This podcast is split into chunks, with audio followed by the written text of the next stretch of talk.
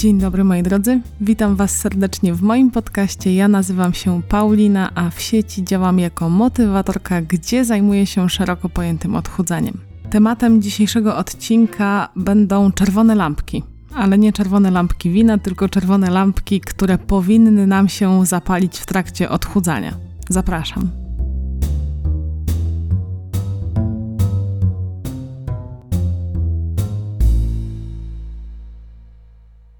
Na wstępie Wam powiem, że oczywiście nie jest tak, że w trakcie odchudzania każdej osoby na świecie powinno się coś zapalić. Absolutnie nie.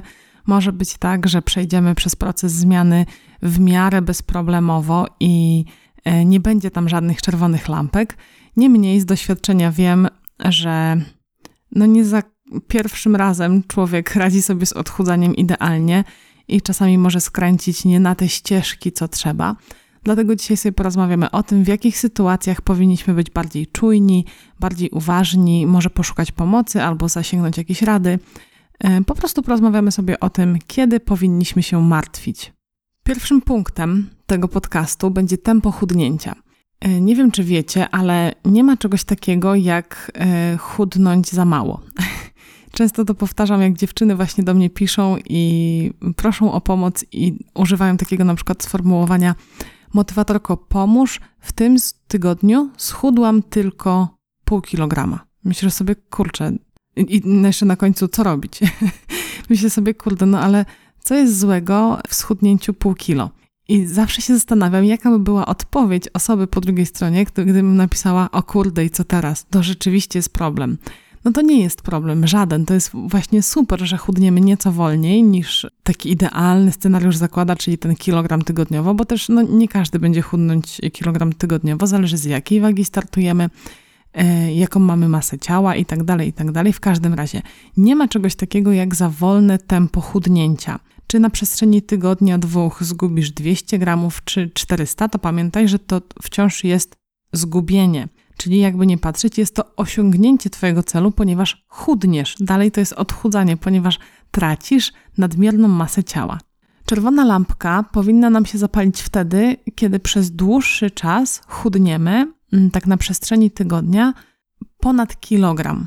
Nie mówię o początkowej fazie, zwłaszcza jak wychodzimy z otyłości, nie? Bo ja na przykład wychodząc z wagi ponad 120 kg na początku chudłam przez kilka dobrych tygodni ponad kilogram tygodniowo, ale potem to się stabilizowało do kilograma tygodniowo, potem jeszcze trochę zmalało, nie? I zazwyczaj to było 800 gramów, pół kilo, no coś koło tego, zależy od, zależało wtedy od tygodnia. W każdym razie czerwona lampka powinna się zapalić wtedy, kiedy jesteś już w procesie odchudzania od jakiegoś czasu, załóżmy już minął miesiąc, dwa, a ty wciąż chudniesz ponad kilogram tygodniowo.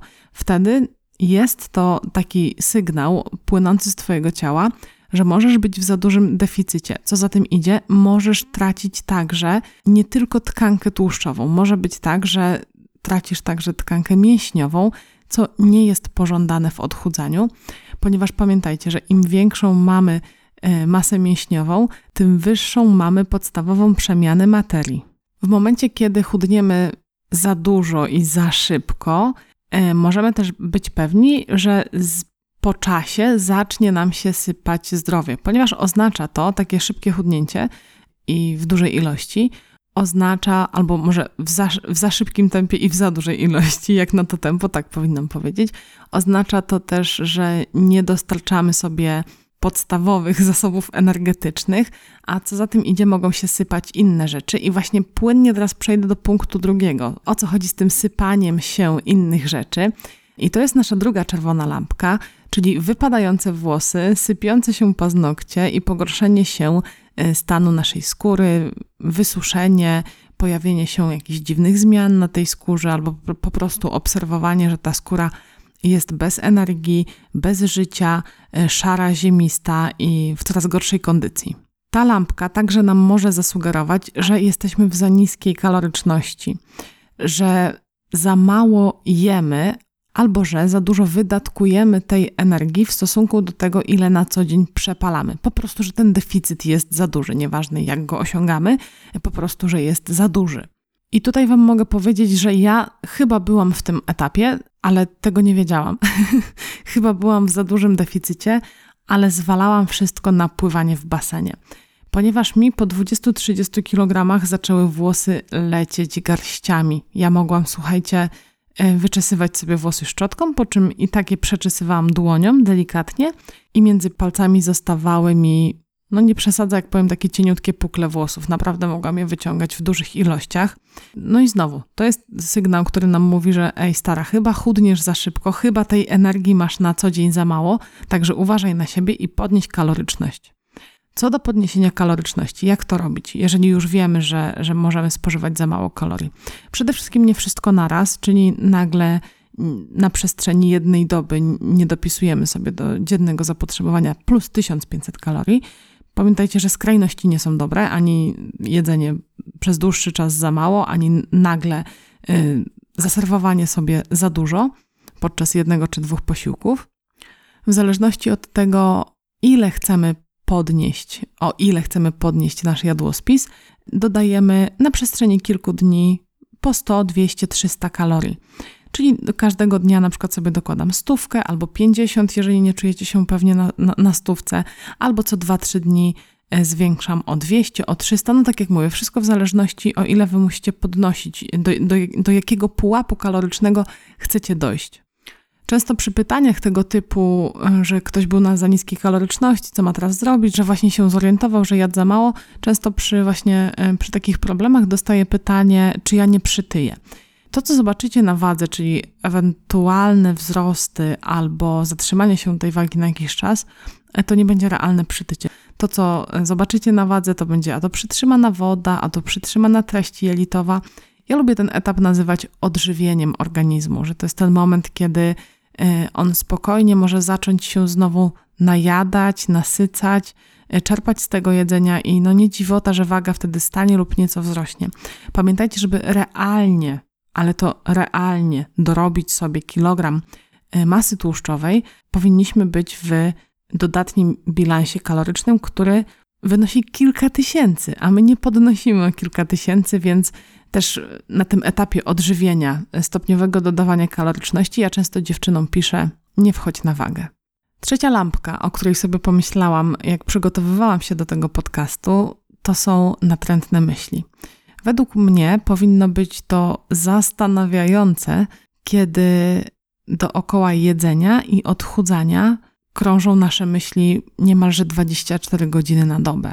Kiedy jedyne o czym myślisz po skończonym posiłku jest następny posiłek. Jest po prostu zastanawianie się, kiedy ja zjem, za ile upłynie ten czas, jaki tam masz zaplanowany 2, 3, 4 godziny E, co ja wtedy będę jadła, jak ja to zrobię, że ja już to sobie wyobrażam, oczami wyobraźni jestem już praktycznie przy stole, już sobie nakładam i to jem. To są też natrętne myśli dookoła aktywności fizycznej, e, dookoła tego, że na przykład, nie wiem, każdy posiłek trzeba przepalić, że trzeba iść teraz pobiegać, bo coś zjadłam. Wszystko to, co za bardzo będzie zabierać Twoje myśli właśnie na dietę, na odchudzanie, na aktywność fizyczną, powinno dawać ci do zrozumienia, że chyba się za bardzo zakręciłaś dookoła tego odchudzania i czas zacząć sobie powoli odpuszczać i zastanowić się, gdzie może leżeć źródło tego problemu. Może w Twojej diecie jest za dużo zakazów, może masz za dużo zaplanowane na to odchudzanie, chcesz idealnie podejść do diety i gotujesz turbo zdrowo, poświęcasz na to masę czasu, E, masz zaplanowane treningi po 5-6 razy w tygodniu, kiedy realnie ciężko jest ci po prostu ćwiczyć aż tyle razy w tygodniu i poświęcać na to tyle godzin tygodniowo. Wtedy każdy powinien wziąć swoją lupę i poszukać tego, co zaczęło układać właśnie to takie natręctwa dookoła odchudzania. Podobnie niepokojące powinno się stać dla nas, kiedy odchudzanie zaczyna wchodzić nam na inne aspekty naszego życia. Czyli w momencie, kiedy decydujesz się zakończyć jakąś relację w Twoim życiu, mm, która tutaj oczywiście teraz odłączmy to, że nie wiecie, nie była ona toksyczna, nie była destrukcyjna, nie była patologiczna i tak dalej, i tak dalej.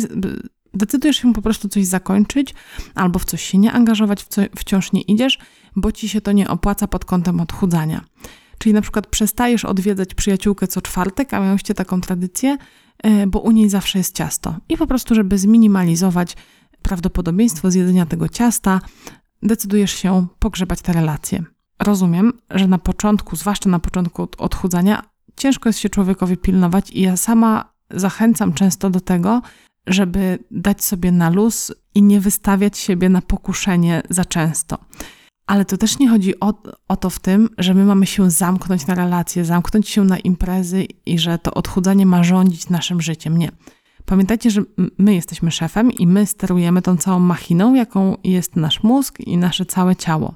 Naturalnie nam powinno przychodzić to, że z czasem będzie nam łatwiej się kontrolować w takich sytuacjach, jak na przykład ciasto u koleżanki.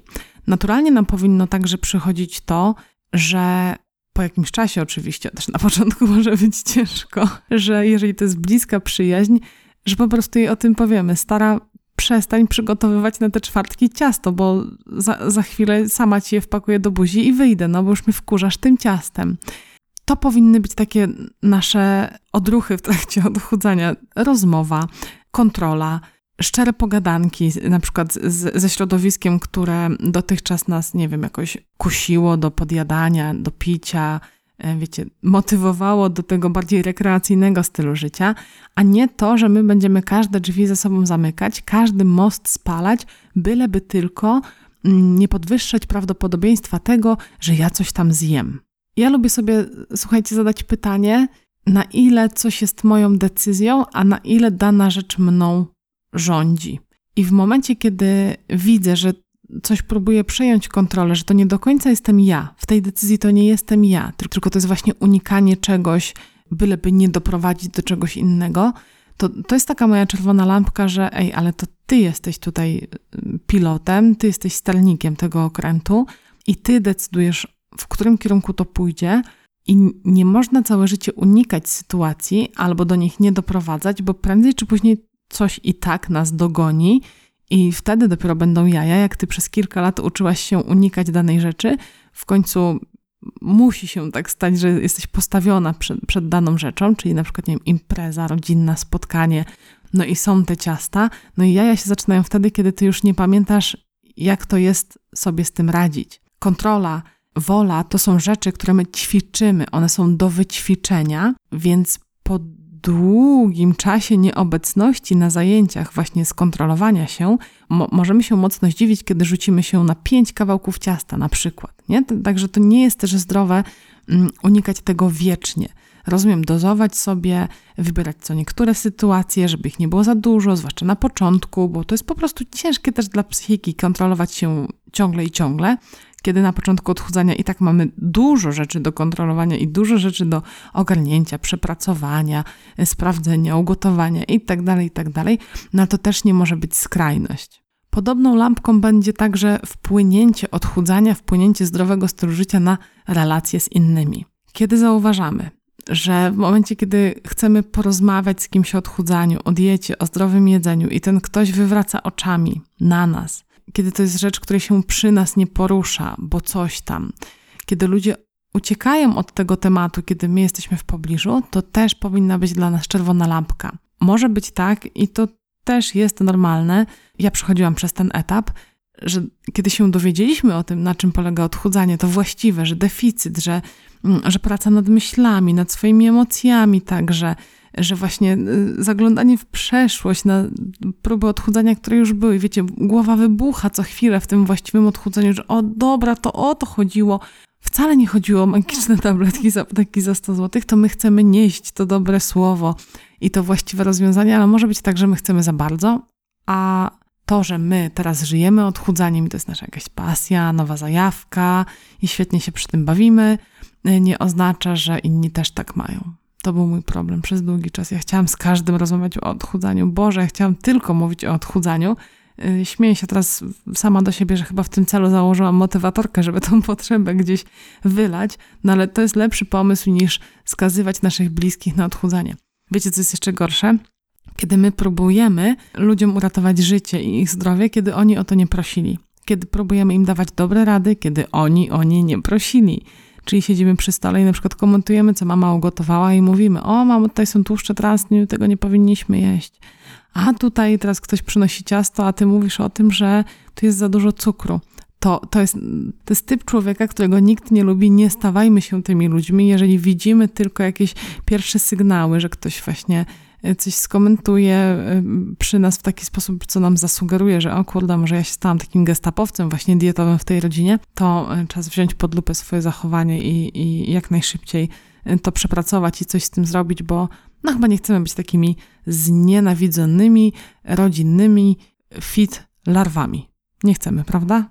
Ja nie chciałam, więc, więc to zmieniłam i nad tym pracowałam i teraz już jest spoko. Także polecam Wam się temu przyjrzeć. Ostatnia lampka, jaką na dzisiaj przygotowałam, to są, słuchajcie, mm, informacje w internecie. Wiem, że to nie jest bezpośrednio związane z naszym zachowaniem podczas odchudzania, czy z naszymi problemami podczas odchudzania, ale też jest to rodzaj czerwonej lampki, ponieważ w trakcie zmiany y, nawyków żywieniowych często zaglądamy na blogi, na strony, konta na Instagramie, słuchamy podcastów, oglądamy filmy na YouTubie. No sam fakt, że teraz mnie słuchacie jest dowodem na to, że łakniecie tych informacji i ich szukacie. I to jest super. To też była moja metoda edukowania się na początku właśnie w tematach dietetycznych. Swoją drogą, przed nagraniem tego odcinka, mój mąż się mnie spytał, kiedy myślałam, głośno oboje myśleliśmy nad tym, o czym dzisiaj nagrać podcast. Spytał się mnie on, jak ja na początku się edukowałam, skąd brałam wiedzę. I ja właśnie uświadomiłam sobie podczas odpowiadania mu na to pytanie, że to nie było jedno źródło od bloga do bloga, od youtuberki do youtuberki, a w komentarzu ktoś coś napisał, a to sprawdziłam. Wiecie, na początku przychodzi się przez największe nazwiska, no bo tylko to człowiek kojarzy, że jak ćwiczenia to Chodakowska albo Lewandowska, a jak żywienie to jakiś program na tvn tam wiem co jem i wiem co kupuję swoją drogą wraz z mężem. On jeszcze bardziej. E, no nie lubimy tego programu. Powiem wam szczerze, że on jest tak mocno nastawiony na straszenie ludzi i często jest tak, że mm, na przykład z jednego produktu jest na przykład z chleba jest wyciągany coś tam, jeden składnik, którego procentowy udział w całym chlebie to na przykład by był 1%, ale jest to wyciągane na wierzch, podkreślane na czerwono, że to złe, ble, ble, ble i oni się potem 10 minut skupiają na tym, że to rakotwórcze i srakie i owakie i umrzesz i będziesz świecić w ciemności i w ogóle nie wiadomo co jeszcze. Przylecą e, ufolutki i cię zabiorą z planety. A na końcu nikt nie mówi, że żeby to wszystko się stało, żeby dostać tego raka, to na przykład trzeba jeść 7 kg tego związku dziennie przez 10 lat. Przypominam Wam, coś, co się śladowo pojawia w chlebie, mogło się tam wytworzyć na etapie produkcji, mogło być potrzebne do produkcji tego chleba. Mógł tego producent także użyć dla polepszenia koloru czy smaku. To nie musi być zdrowe, ale to nie musi być także niezdrowe, bo o tym, czy coś jest niezdrowe, decyduje dawka. Dawka decyduje o tym, czy coś jest trucizną. Jeżeli będziemy spożywać tego kilka gramów tygodniowo. I tak pewnie przesadziłam, jeżeli wiecie, udział jakiegoś tam karmelu rakotwórczego w chlebie jest dosłownie procentowy, to i tak pewnie przesadziłam teraz z gramami. No ale jeżeli nawet będziemy go jeść dość często i nie będziemy przekraczać tej dawki, to nie będzie tak, że dostaniemy nagle instant raka i znikniemy z powierzchni tej planety. Tutaj wiem, że nie mieliśmy o tym e, rozmawiać, ale świetnym przykładem, naprawdę świetnym e, przykładem są słodziki, e, które mają udowodnione działanie rakotwórcze i nie wiem, czy wiecie, jak przebiegały te badania, które miały dowodzić temu, że słodziki są szkodliwe, że słodziki są rakotwórcze. Podawano szczurom taki, taką ilość aspartamu, która chyba stanowiła, teraz was nie chcę skłamać, ale po przeliczeniu gramów w stosunku do wagi szczura wychodziło, że szczury dostawały około tam 50 czy 60 ich masy ciała. Jeżeli mamy kobietę, która waży 100 kg, to 60 masy ciała stanowi 60 kg.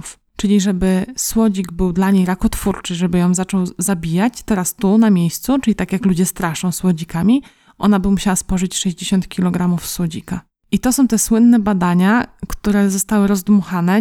Nie wiem, nie chcę teraz szukać teorii spiskowych, czy ktoś miał coś na celu. E, I to pokutuje do dzisiaj. Do dzisiaj ludzie myślą, że słodziki są szkodliwe i rakotwórcze. To jest nieprawda. Dopóki my nie jemy ich na, nawet nie na łyżki, słuchajcie, na szufli, dopóki nie jemy ich w wiaderkach, to one nie są szkodliwe. Nie zaszkodzą nam do momentu, do kiedy nie przekroczymy właśnie dawki, która stanie się dla nas trucizną. Ale to była szybka dygresja.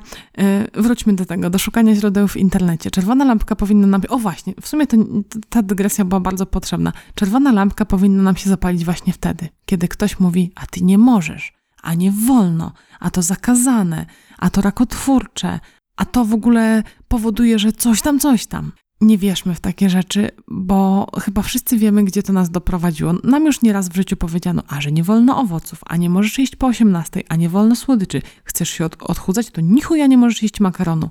Wiemy, gdzie to nas doprowadziło, do tego, że potem z tęsknotą wracamy do tych produktów i mamy tendencję do objadania się właśnie tymi produktami, których nam zakazano. Czy to słodyczami, e, czy to jedzeniem po godzinie 18, gdzie to jest normalne, że człowiek chce zjeść po 18 i nie ma nic w tym złego. Ale ja właśnie w ten sposób szukałam informacji w internecie, czyli nie skupiałam się na tym, co miało podejście zero-jedynkowe, e, nie skupiałam się na tym, co miało podejście, ja to nazywam sekciarskie, czyli które było takie, że a jak zrobisz to, to wtedy się stanie tamto, to ja wiedziałam, że stamtąd trzeba po prostu uciekać i starałam się zawsze szukać źródeł, które były podparte badaniami. Najlepiej źródeł, które też te badania analizowały, mm, które korzystały z metaanaliz. Lubiłam sobie nieraz włączyć jakieś badania i przetłumaczyć na tyle, na ile umiałam, także wszystko się działo owszem metodą prób i błędów, ale zawsze miałam taką otwartą głowę w momencie, kiedy ktoś mówił, że czegoś nie można, to ja starałam się jakby jeszcze szerzej otworzyć głowę i spytać się, dlaczego nie można. No i właśnie w ten sposób um, dowiedziałam się, czy to o słodzikach, czy to, słuchajcie, jest jeszcze taki związek, on jest y, w kawach rozpuszczalnych i on się wydziela przy smażeniu. Akrylamid chyba. Mam nadzieję, że teraz nic nie mylę i nie, nie robię siary sobie teraz w internecie. Y, związek, który przy spożyciu chyba znowu 60% masy ciała, owszem, rakotwórczy, owszem, nie można powiedzieć, że nie. No ale proszę was, no na przestrzeni tygodnia nie, uzbierali, nie uzbieracie tego akrylamidu 60% swojej masy ciała, choćbyście codziennie pili kawę rozpuszczalną i za każdym razem przypalali jajecznicę do brązowego. Nie, bo ten związek, jak ja się nie mylę, jest właśnie odpowiedzialny za e, te chrupkie skórki, które się wytwarzają w momencie, kiedy coś smażymy. Dobra, nie o tym. Miało być o czerwonych lampkach, także wracam do czerwonych lampek. E, szukajcie źródeł, które są też otwarte, ponieważ nie ma czegoś takiego w życiu, że y, czegoś nie wolno i że to jest zakazane i że od razu od tego się pochorujemy. Do takich rzeczy ra raczej należą narkotyki, alkohol, duże dawki i papierochy i spaliny na zewnątrz. To też jest ciekawe, że często ci ludzie, którzy najgłośniej krzyczą w internecie, ja też zdarzało mi się dostać takie wiadomości, że co, pijesz kawę rozpuszczalną? Na przykład w ciąży piłam kawę zbożową, czy tam po urodzeniu Agatki i ktoś to zobaczył i dostałam jakiś cały wykład. A często ci ludzie jakby skupiają się na, taki, na takich małych pierdołach, które zostały przeczytane na niezweryfikowanych stronach internetowych albo zasłużane w programach, które, których celem jest straszenie, bo ludzie lubią mocne emocje, dlatego te mm, programy do dzisiejszego dnia istnieją. W każdym razie tacy ludzie skupiają się na pierdołach, a wieczorem bez problemu popijają sobie driniacza, gdzie jakby jednorazowa dawka alkoholu jest już większą trucizną, y, niżeli na przykład y, przypalenie sobie skórki chleba na, na patelni, czy coś w tym stylu.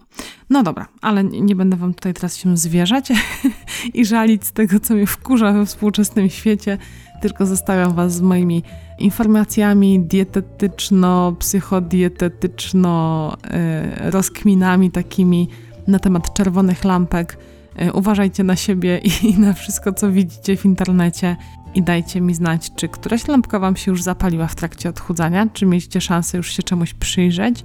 Ja myślę, że Wam dzisiaj trochę powiedziałam na temat tego, co mi się pozapalało, także teraz Wasza kolej. A kto został do końca, e, umieszczę także w komentarzu hashtag SDK, czyli słucham do końca. I słuchajcie, posłuchajcie na koniec. Mam do Was prośbę. Jeżeli nie obserwujecie mnie jeszcze na Facebooku oraz Instagramie, to Was do tego serdecznie zachęcam. Naprawdę.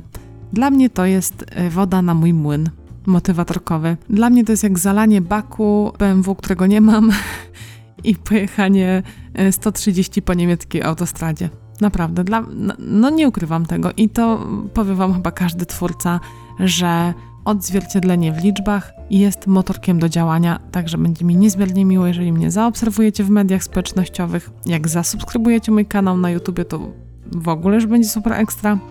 A jeżeli macie iPhone'a i jesteście w posiadaniu aplikacji iPhone Podcasty, a pewnie jesteście, ponieważ to jest aplikacja systemowa, która jest po prostu wgrana, jak tylko kupuje się iPhone'a. I może mnie słuchacie na YouTubie, może na Spotify'u, może jeszcze gdzie indziej, ale nawet jeżeli nie słuchacie mnie na aplikacji iPhone Podcasty, to zapraszam Was dzisiaj do tej aplikacji. Można wynaleźć mnie po nazwie Motywatorka i zachęcam Was do tego, żeby mi zostawić tam ocenę i z góry Wam za to po prostu dziękuję. Trzymajcie się. Mam nadzieję, że u Was wszystko w porządku. Ściskam Was bardzo mocno i do usłyszenia, do zobaczenia. Pa, pa!